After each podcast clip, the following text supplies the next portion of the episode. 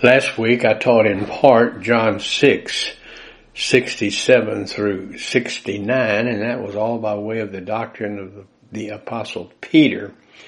We didn't get through that entire doctrine, but uh, we'll proceed with it after a brief review today. I want to continue that study, but first, if you will, let's use 1 John 1 9 as may or may not be necessary. Let us pray.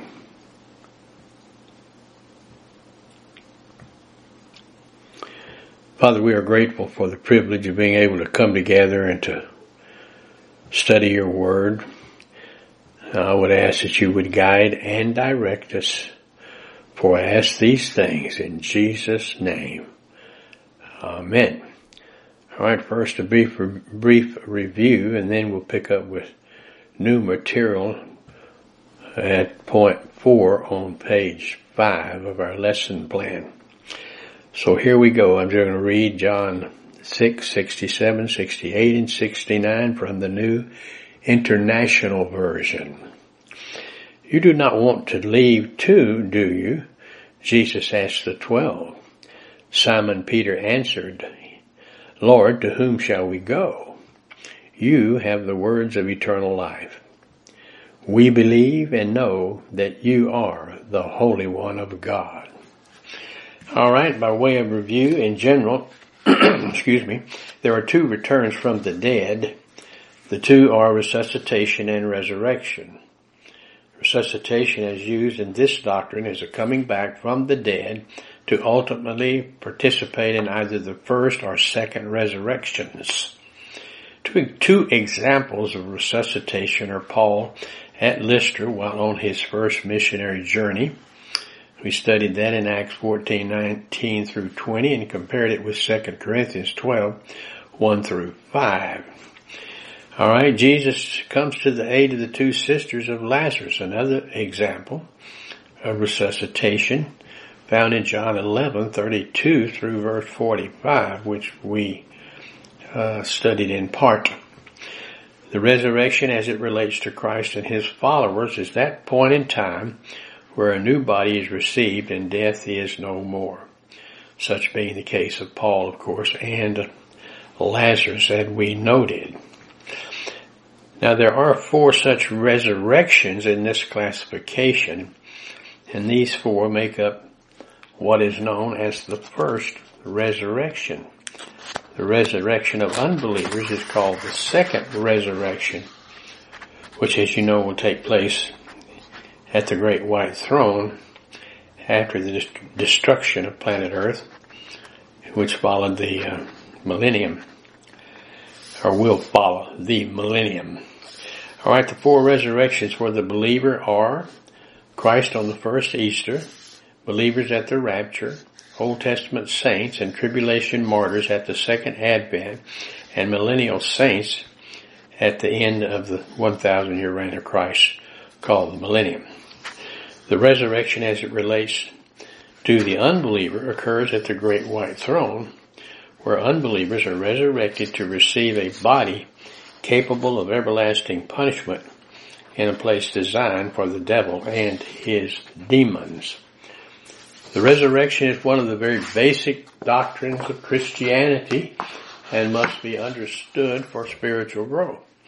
Hebrews 6 verses 1 and 2.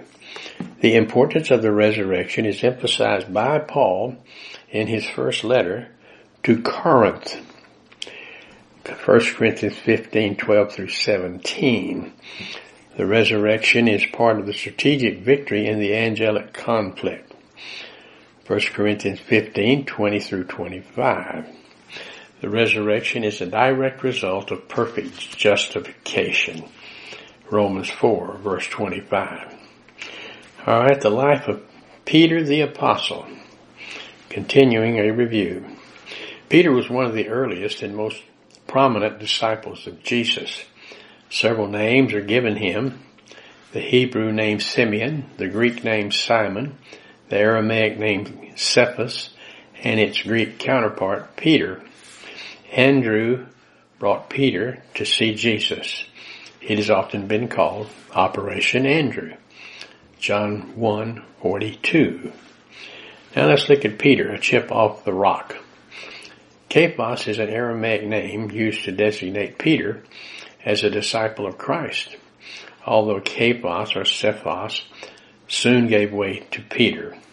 As an apostle and leader of the early church, we find Petros is used in lieu of Cephas.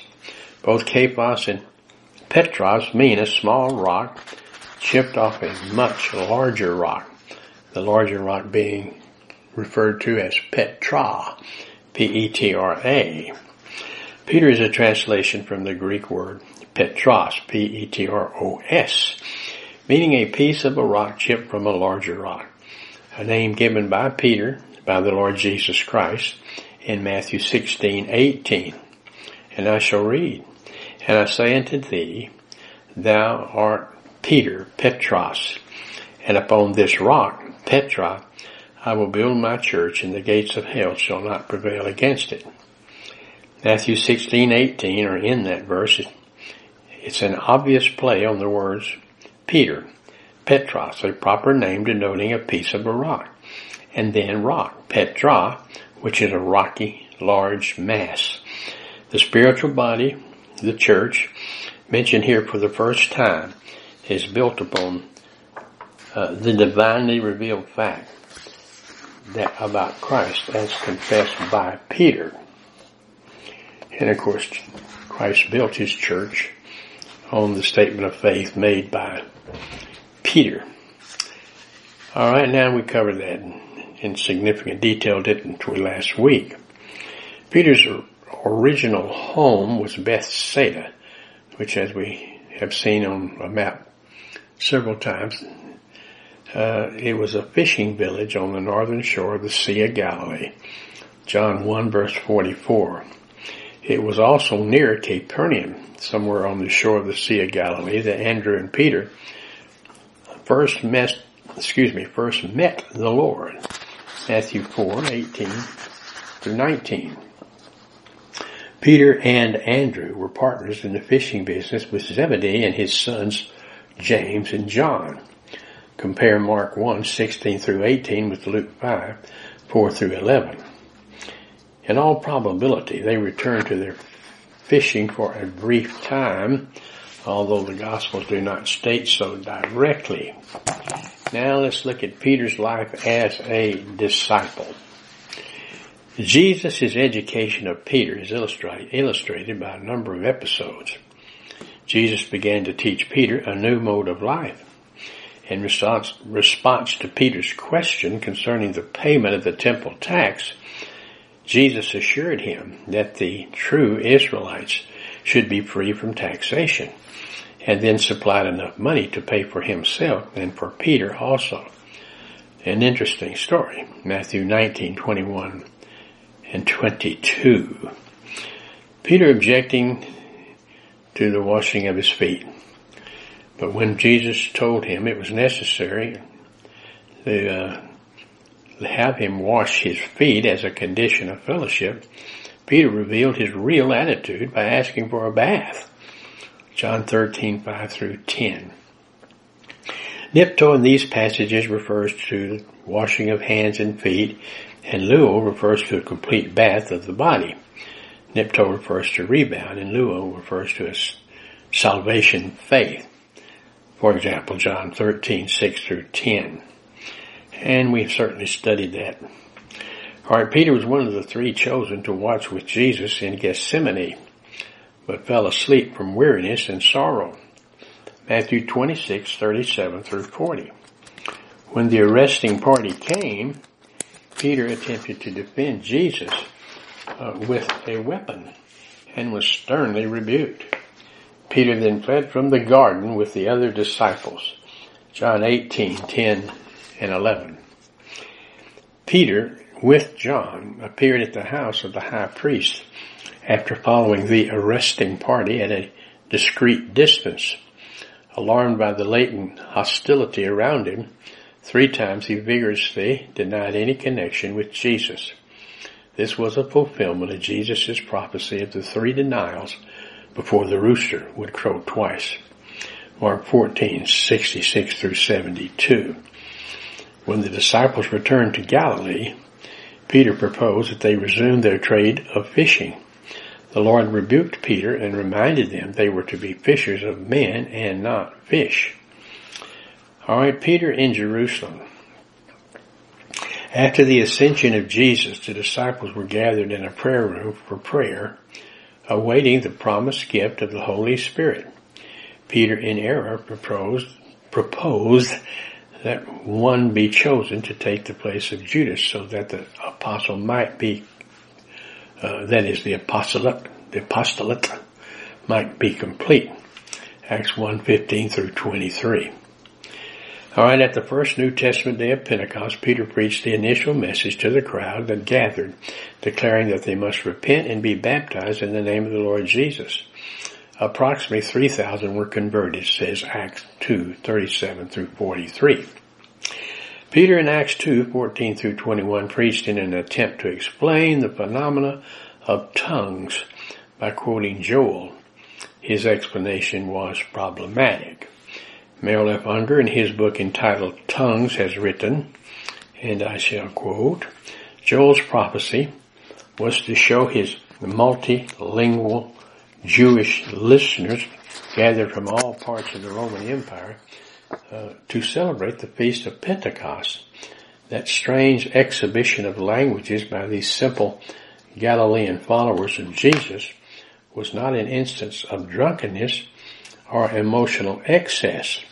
On the contrary, it was something, something paralleled by their own prophetic scriptures uh, closely akin to similar spiritual phenomena predicted to be visited upon uh, their own race previous to the establishment and kingdom blessings.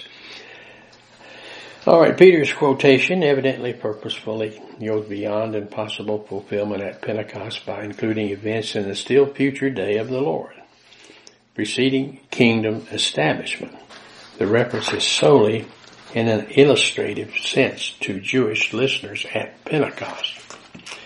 All right, so much for that quote from Merrill F. Unger, and I would certainly recommend that to you. It is an excellent book explaining the phenomena of tongues and their meaning. All right, it is Unger's opinion that the fulfillment of Joel's prophecy in total is still future, a series of events to occur in the tribulation ushering in Christ's millennial blessings. Now John Walvoord in his book, The Holy Spirit, has written, and again I'm going to quote, the prophecy of Joel, a notable prophecy of the Old Testament is quoted in the New Testament by Peter. The prophecy is first of all related to the present age and the phenomena of the day of Pentecost. A careful study of the passage will reveal that this is only a partial fulfillment. Continuing now, the prophecy of Joel will have its ultimate fulfillment in the consummation of God's purpose for Israel. The wonders in heaven and in earth obviously did not occur on the day of Pentecost or any succeeding day of the Christian dispensation. It remains for the tribulation period as described in the book of the Revelation. Close quote. During the early years of the church in Jerusalem, Peter was the acknowledged leader. He performed notable miracles, says Acts 3, 1 through 7. Uh, defended the cause before the Sanhedrin, Acts 4, 8 through 12, and disciplined offenders like Ananias and Sapphira, Acts 5, 3 through 8. Alright. Peter's ministry outside Jerusalem. When persecution against the church broke out for the controversy over Stephen, Peter extended his ministry to two new fields. Summoned with John to Samaria, where Philip had gathered a large number of new converts, uh, was just such an example. Peter and John were sent to Samaria to assist in Philip's ministry.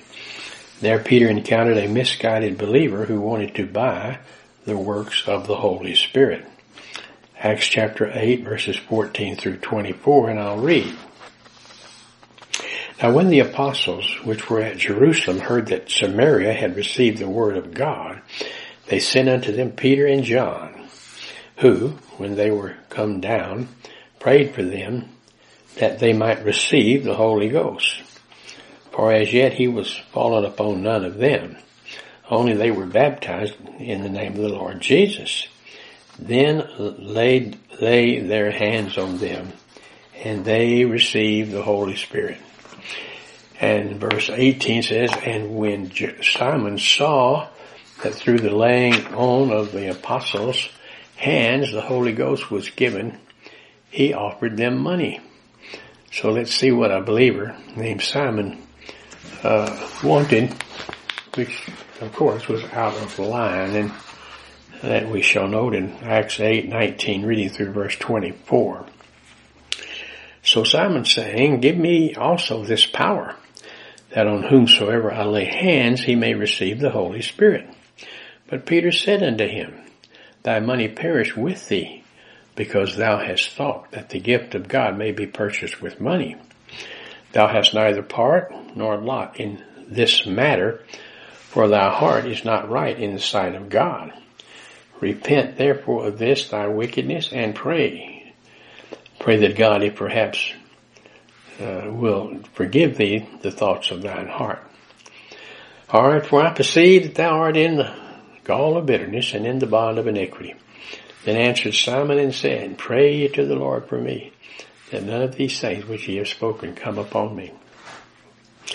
Alright, Peter ministered in the coastal cities of Lydda and Joppa, where he healed Aeneas and resuscitated Dorcas and preached through the maritime plain of Sharon, or Sharon as we would say, Acts 9, 32 through 40. And I'll read. And it came to pass, as Peter passed throughout all quarters, he came down also to the saints which dwelt at Lydda.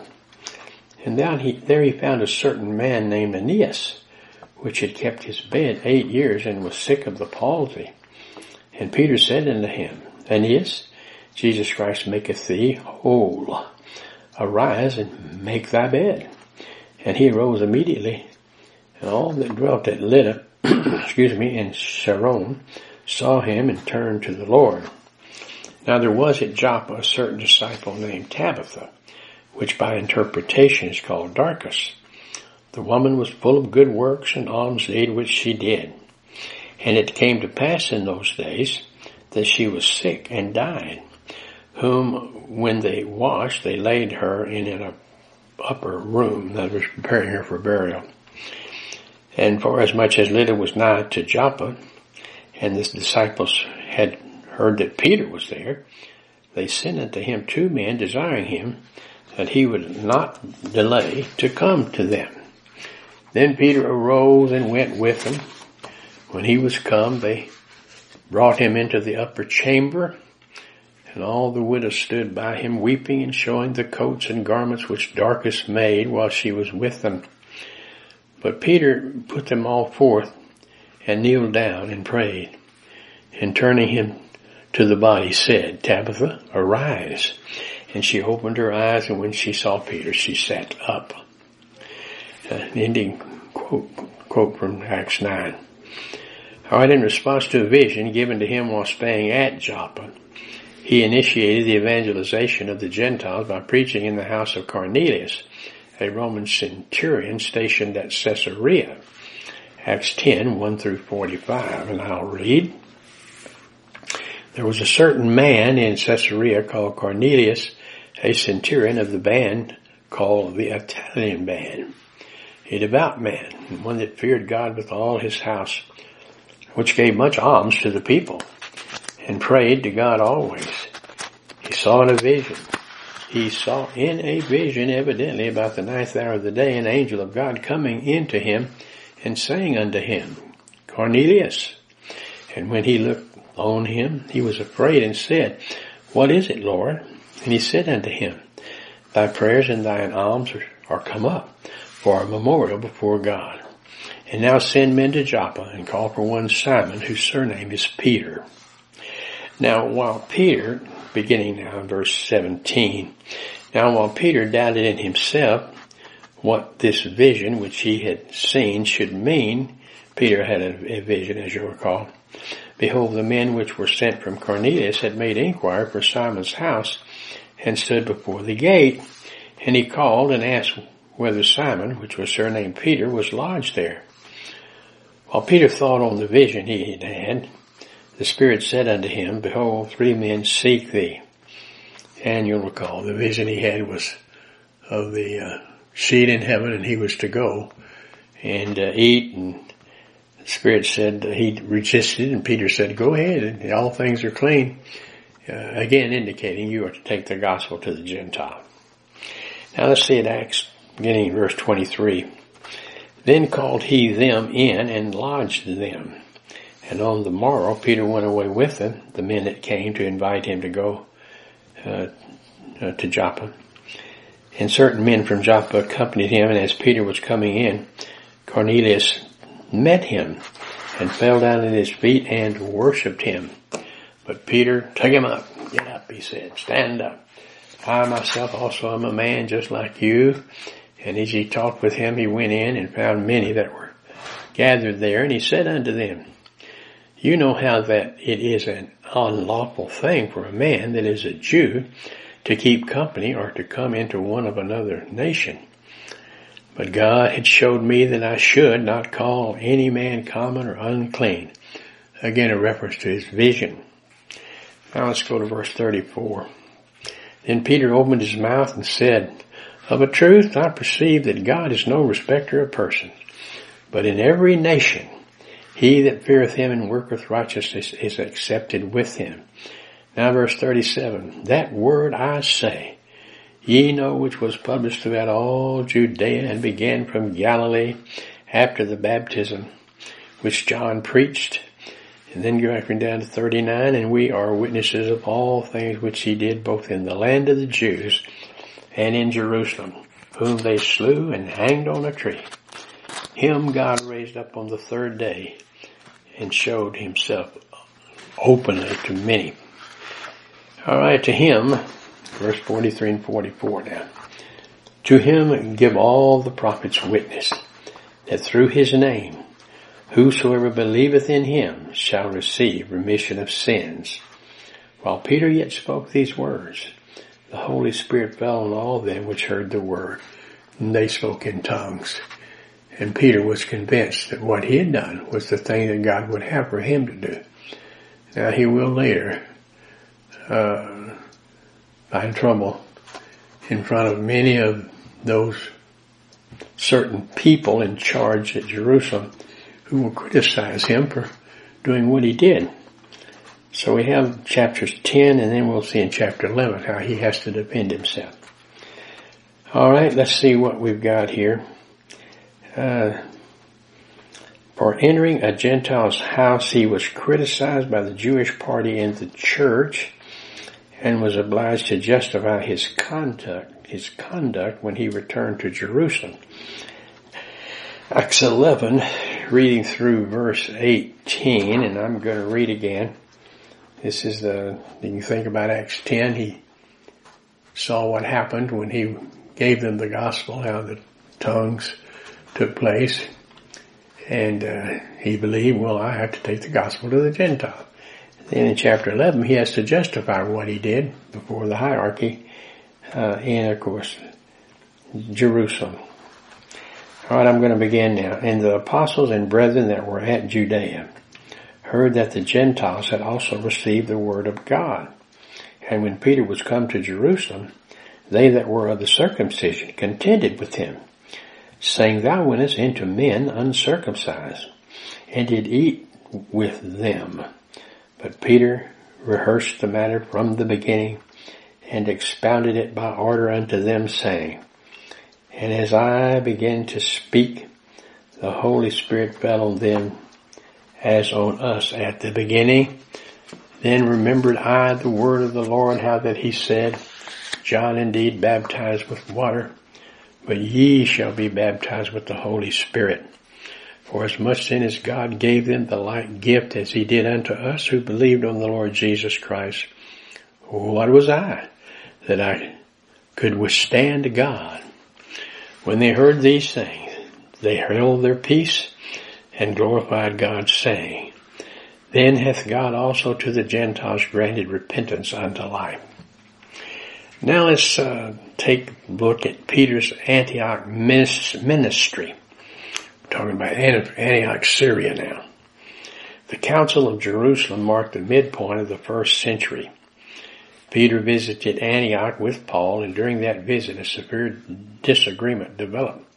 Now, Antioch was the first place where believers were called Christians, and uh, there were a huge number of very positive believers there in Antioch, and a lot of teaching was going on, but we're going to see a, uh, several contra events, uh, even amongst the apostles. Let's read on now. Later, Peter went with Paul and his entourage to confront James over the question of legalism versus grace. His earlier disagreement with Paul was resolved, for he withstood with Paul at the council. Later in his second epistle spoke favorably of Paul as our beloved brother. Now this of course is when we studied this, when we studied the book of Galatians. But uh, we're just getting a brief review here over the, the uh, problem that occurred with certain uh, members of the Jerusalem Christian Church under the leadership of, of James, which we'll, we'll see more of that. James had nothing to do with telling them to go. They just went up there and started causing trouble. Specifically saying you had to keep the law uh, for salvation and you had to uh, uh, keep the law for spiritual growth and uh, there was much controversy there because Paul had been teaching them, no you don't. For I am crucified with Christ, nevertheless I live, yet not I, but Christ liveth in me. And the life I now live in the flesh, I live by the faith of the Son of God who loved me and gave himself for me. And then he goes on to speak to the fact that, uh, uh, you know, if you could get saved any other way than faith alone in Christ alone, then Christ could just as well stayed home. And we'll get there eventually. All right, let's take a look at. Uh, well, let's go ahead with point two again, since I intervened with a little uh, message of my own. Later, Peter went with Paul and his entourage to confront James over the question of legalism versus grace. His earlier disagreement with Paul was resolved, for he stood with Paul at the council, and later in his second epistle spoke favorably of Paul as our beloved brother. All right, let's begin with uh, well, we did study the book of Galatians. Let's go ahead and begin with Galatians chapter 2. We're going to be begin with verse 11 and uh, we're going to read through verse 21 and I'll probably quote verse 22 also. So when Peter came to Antioch, I'm reading now from Galatians 2.11. When Peter came to Antioch, I opposed him to his face because he was clearly in the wrong.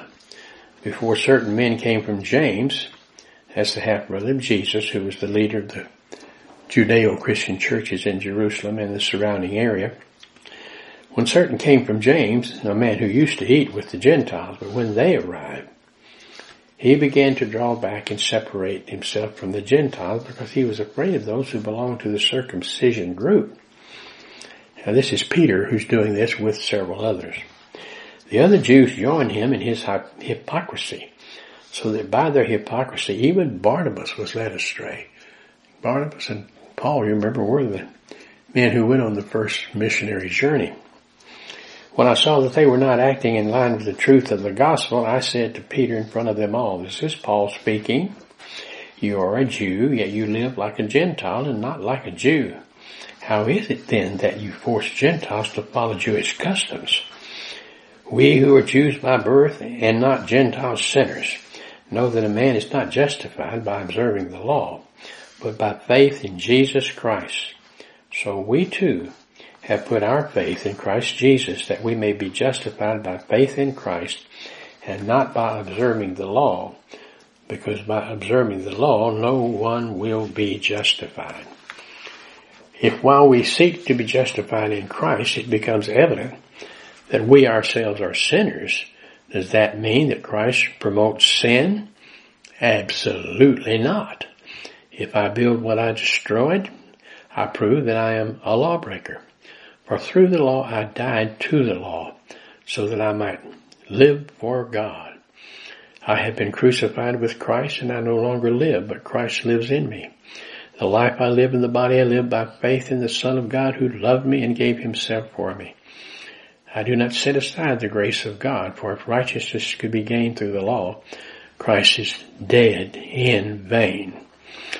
In other words, the KJV says, For I am crucified with Christ, nevertheless I live, yet not I, but Christ liveth in me.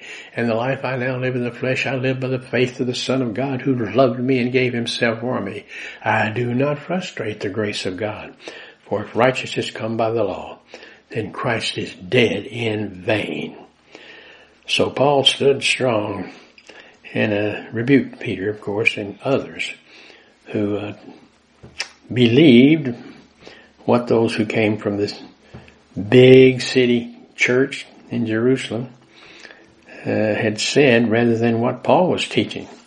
So we have to resolve the issue, said Paul. So he said, let's go down there and talk to James and see where did these guys get the idea you could be saved by keeping the law. I think the best way to do that is go ahead and read Acts 15, beginning in verse 1, and we're going to read significant amount of scripture here as we read through chapter 15 verse 8. Here we go.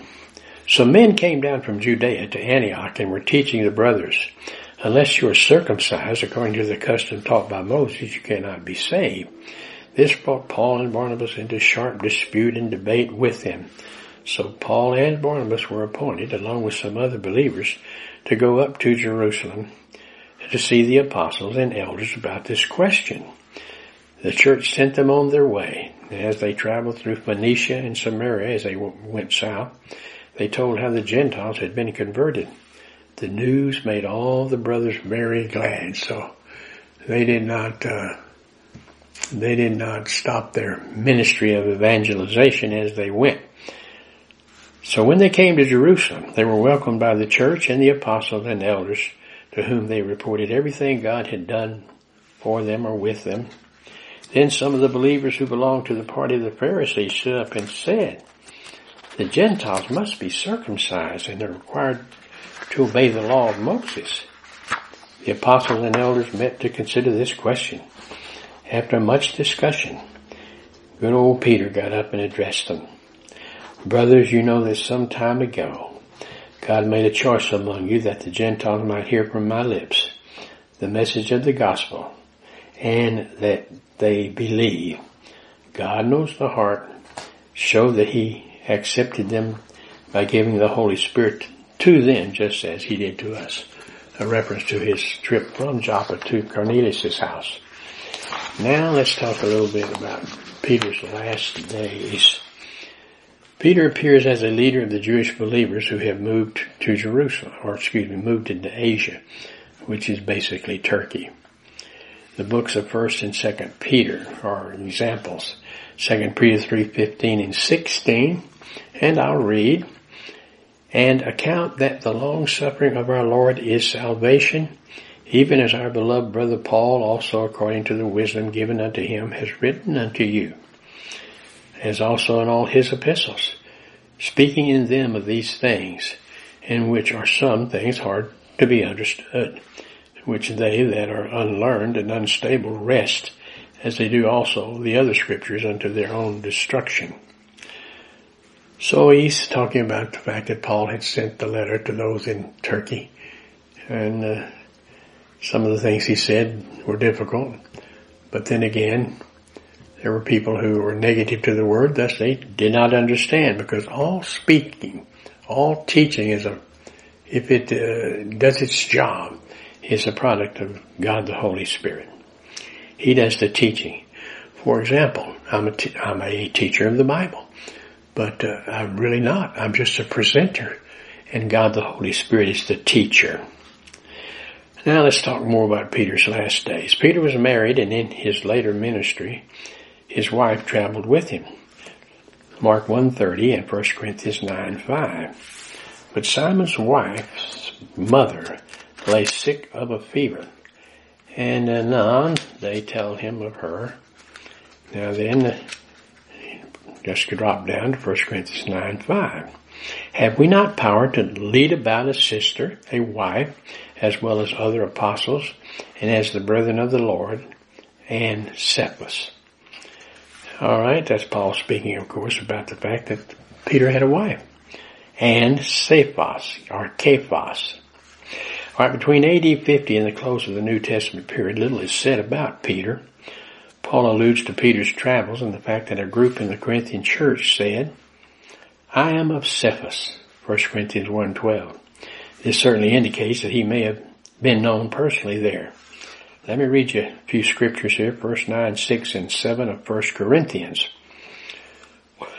Or I only and Barnabas have not we power to forbear working, who goeth a warfare any time at his own charges who planteth a vineyard and eateth not of the fruit thereof, or who feedeth the flock and eateth not of the milk of the flock. Again, referring to the fact that pastors are to be paid.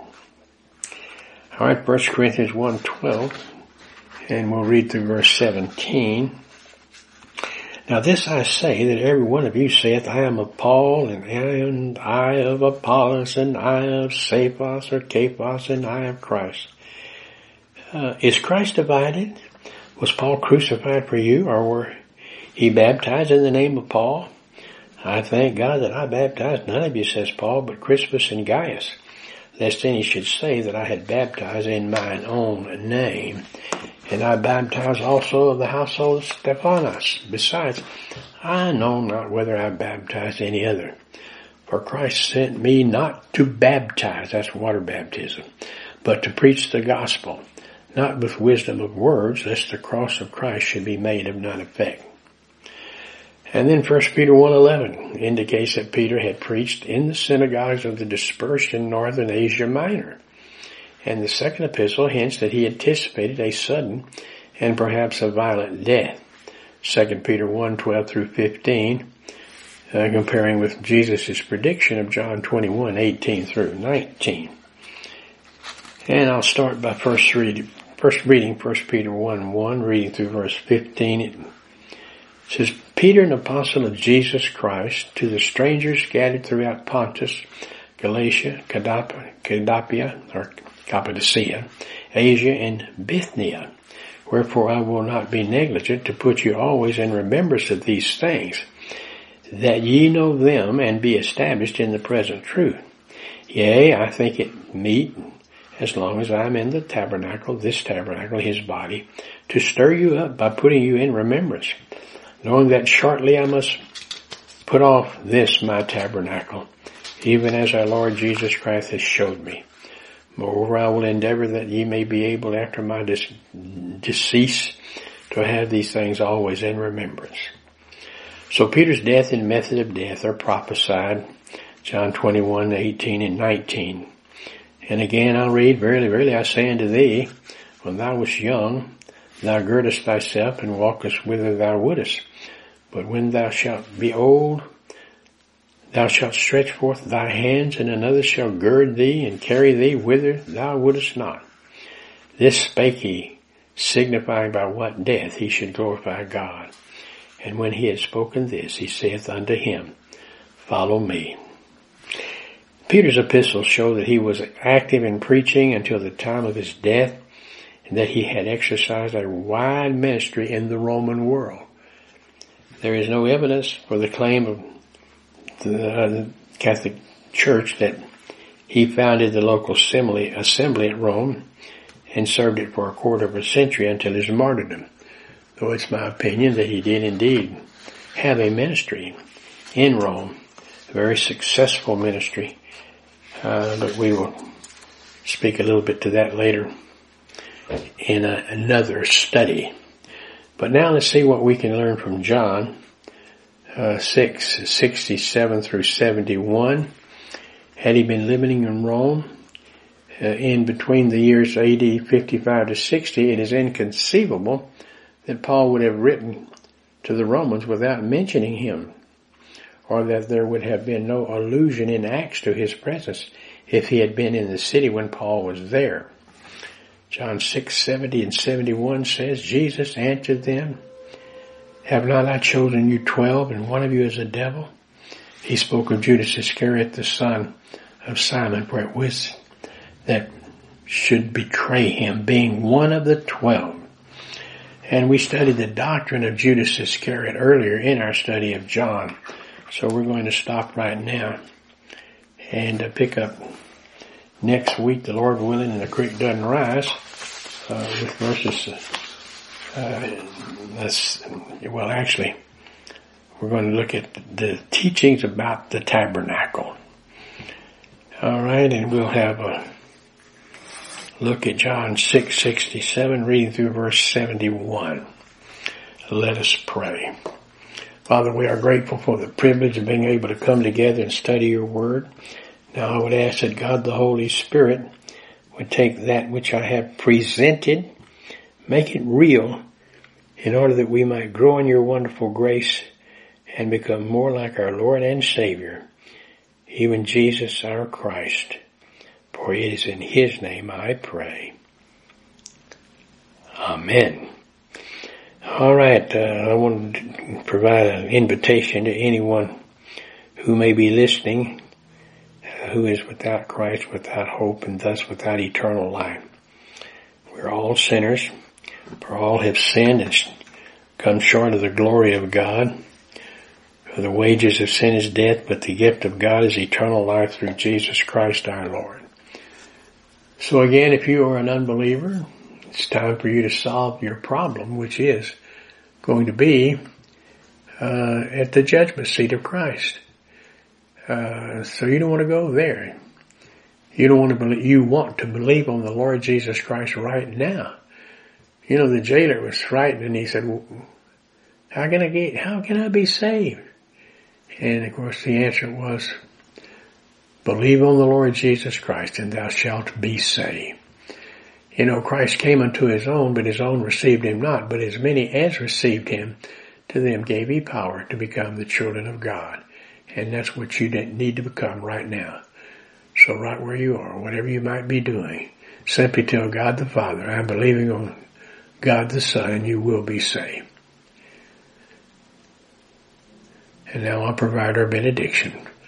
Father, take the words which I have taught today, make them real, and uh, guide us and direct us in all that we do.